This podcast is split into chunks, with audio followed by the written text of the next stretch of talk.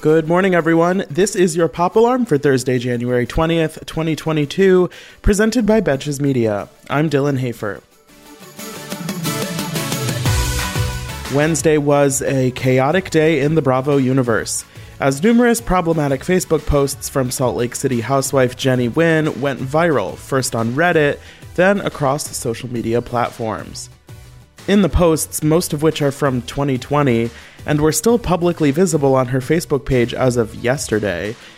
Jenny expresses pro police views, anti Black Lives Matter views, Islamophobic views, anti vax views, and, well, you get the point. Note that these aren't posts from 2009 or something, they're less than two years old, and most of them came just a few months before Jenny began filming for the current season of RHOSLC. This begs the question do the people at Bravo really not do any social media research on who they're casting on their shows? Or do they find this stuff and just not care? Either way, it's not a great sign, especially considering this is not the first time a Bravo celebrity has been exposed for social media behavior. For Jenny, who is originally from Vietnam, these racist social media sentiments are particularly awkward given her behavior on the show this season.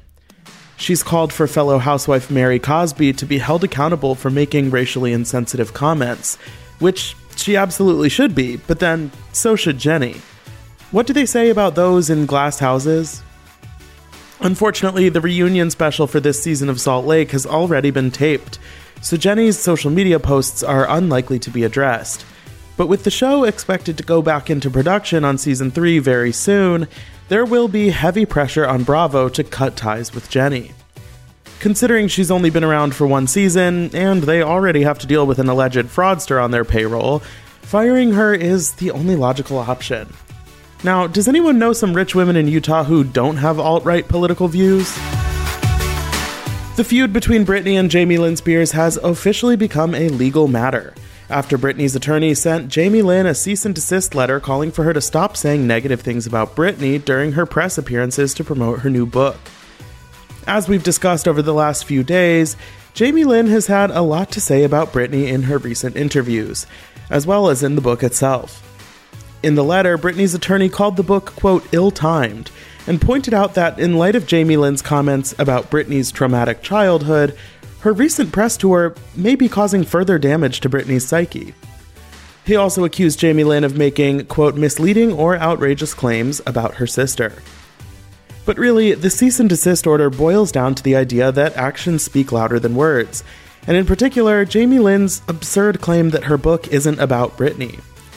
Rosengart wrote, quote, She takes you at your word, and we, therefore, demand that you cease and desist from referencing Britney derogatorily during your promotional campaign. If you fail to do so or defame her, Britney will be forced to consider and take all appropriate legal action. Now, the last thing we need in 2022 is Britney Spears back in court, so Jamie Lynn, kindly take a seat. In TMI news, Machine Gun Kelly revealed that the dual engagement rings he gave to Megan Fox have thorns on the band, so that it'll hurt if she ever tries to take them off. I stand by my belief that these are two consenting adults who can do whatever they want together, but once again, I implore them to just leave us out of it. As a palate cleanser from that nonsense, we have a little bit of heartwarming news. On Wednesday, the New York City Mayor's office announced that Cardi B has offered to cover funeral expenses for the 19 victims of this month's Bronx fire. I love good people. For more Pop Alarm, be sure to rate, review, and follow the show wherever you listen. And you can follow me on Instagram at Dylan Hafer for more entertainment stories. Until tomorrow, I'm Dylan Hafer, and now you're pop cultured.